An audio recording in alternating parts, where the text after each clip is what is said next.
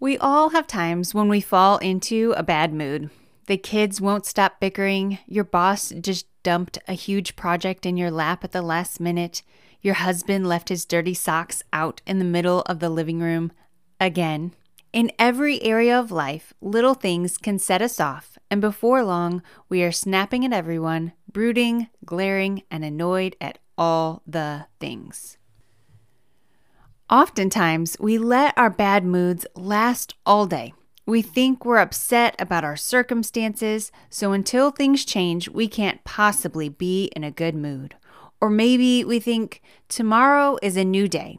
Hopefully, I'll just wake up in a better mood then. But what if we decided to change our mood today, right now, even? What if we recognize that our circumstances don't need to have a say in how we feel? We get to choose how we feel, and we can choose to have a better mood.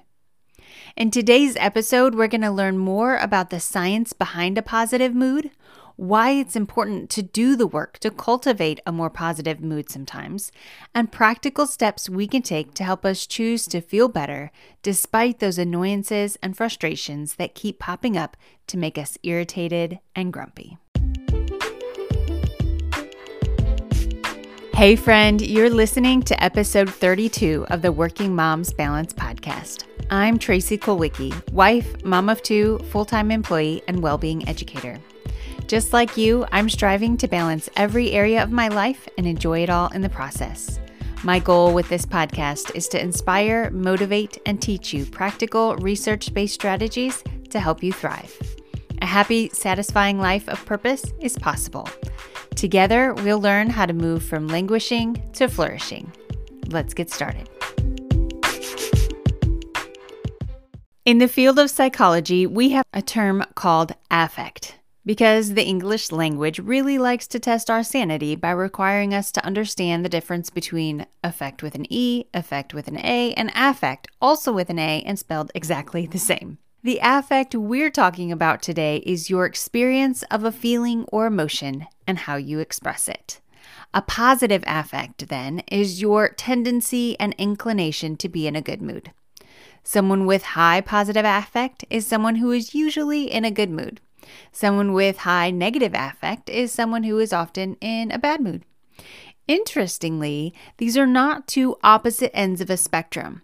Just because you have the tendency to be in a good mood often doesn't mean you are automatically disinclined to be in a bad mood. You can have a high positive affect and a high negative affect. You can feel both positive and negative emotions at the exact same time. While it is true that some individuals are born with a higher propensity for being in a good mood than others, this is changeable. Just because you have a long history of being a cynical, grumpy, easily annoyed grouch doesn't mean you have to stay that way.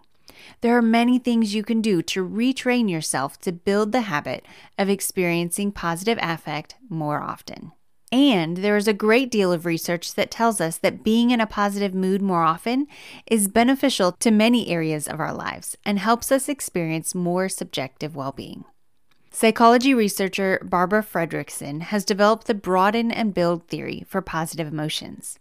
In this theory, she explains that when we experience positive emotions, it expands or broadens our th- thought action repertoire. This means that we open up our viewpoint and consider our thoughts and ap- options more. We become more creative, inspired, and engaged. This helps us build more knowledge, skills, and resources that can be used in the future. On the flip side, when we experience negative emotions, it narrows our focus. This makes logical sense. If we're experiencing fear because a tiger is chasing us through a jungle, we need to narrow our focus to the tiger and our options for getting the heck out of Dodge. It does us no good to expand our focus to check out all the beautiful plants and animals in the forest as we're trying to escape from the hungry tiger. We don't want to feel content and happy and relaxed and creative. We want to be laser focused on preserving our actual life. However, if you're experiencing fear over something that's not quite as dangerous as a tiger, this might not be very helpful. Writers often talk about how they have a fear of the blank page. All that white space and the blinking cursor is overwhelming. Because fear is a negative emotion, their focus narrows to the empty page in front of them. When what would actually be helpful is for their focus to expand so that they have a pool of resources and ideas to draw upon to fill the blank page with words. It is better for a writer to come into their writing work feeling confident, creative, and energized. Those positive emotions will fuel them into more productive work because it broadens and builds the resources that they have available to them. Experiencing positive affect has been linked to less stress, more optimism, increased happiness, and more success in life overall. Positive affect also has an upward spiral effect. This means that the more you experience positive affect, the better you feel. The better you feel, the more you experience positive affect. Essentially, being in a good mood can be a product of a happy and, su- and a successful life, but being in a good mood can also lead to a happier and more successful life. It goes both ways, and the more you experience either, the higher you move up the spiral. Proverbs 17:22 tells us that being cheerful helps keep you healthy. It is a slow death to be gloomy all the time. So we know that being in a good mood more often is better for our well-being, our productivity, and our overall health and success. But the reality is that bad moods are simply a part of life. Little annoyances, frustrating circumstances, and truthfully obnoxious people will continue to exist. Continuous negative emotions will throw us into a ne- negative affective state and a bad mood. Fortunately, we don't have to stay there. Our mood doesn't have to control our reality. We have the ability to change our thoughts, change our emotions, and change our mood. One of the best ways to improve our mood is to practice gratitude. This is one of the reasons why keeping a gratitude journal is such a valuable practice. When you start each day by writing down several things that you are grateful for and appreciate, it resets your focus and retrains your mind to notice the good stuff in your life. This is why the Bible tells us in Philippians 4 8 to fill our minds with those things that are good and that deserve praise. When we focus on the good stuff, it makes us feel better. It can also be helpful to simply indulge in something that is pleasurable. There really is some value in savoring a good piece of chocolate to help you break out of a bad mood. At least there is value in that practice if you actually like chocolate. I do not, but I can still see the value for people who do. Experiencing pleasure helps us to feel positive emotions, and shifting into experiencing more positive emotions can help us change our mood state. Savor some good food, Get outside in nature and enjoy the beauty of creation. Watch funny cat videos, light a scented candle, or go find someone willing to give you a hug. Intentionally seek out things that give you pleasure when you're in a bad mood, and then savor the experience of them. Another great way to break out of a bad mood is to move your body in a way that you enjoy. Go for a run or walk, turn on some loud music and dance it out, or find a group of friends and go play pickleball. The key here is to find an activity that you actually consider fun. Exercise will help get some feel good endorphins pumping, and doing something that is enjoyable to you will increase your positive emotions. Practicing a hobby that you enjoy can have a similar effect on your mood. If you have the chance, sneak away to go paint or draw, learn a language, read, play an instrument, or whatever hobby fills you up and makes you feel good. Whatever the cause of your bad mood, recognize that you get to control how you think and how you feel. A bad mood doesn't have to last all day, and it doesn't have to ruin your relationships and your experience.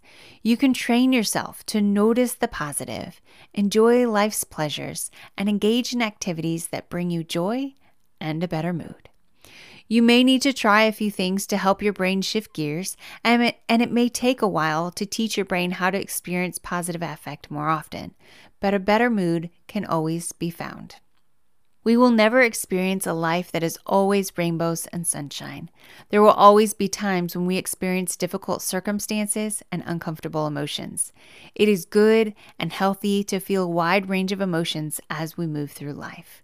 I am not in any way advocating that we should always be in a good mood and feel happy all the time. What I am advocating for is to consider times when we might be holding on to negative emotions and negative affect in ways that are not beneficial. When we let the little grievances and annoyances of life have a greater effect on us, on how we feel, than is necessary. Sometimes we simply need to remind our brain that even when the kids are arguing, work is stressful, and our spouse's annoying habits drive us crazy, we actually are truly blessed.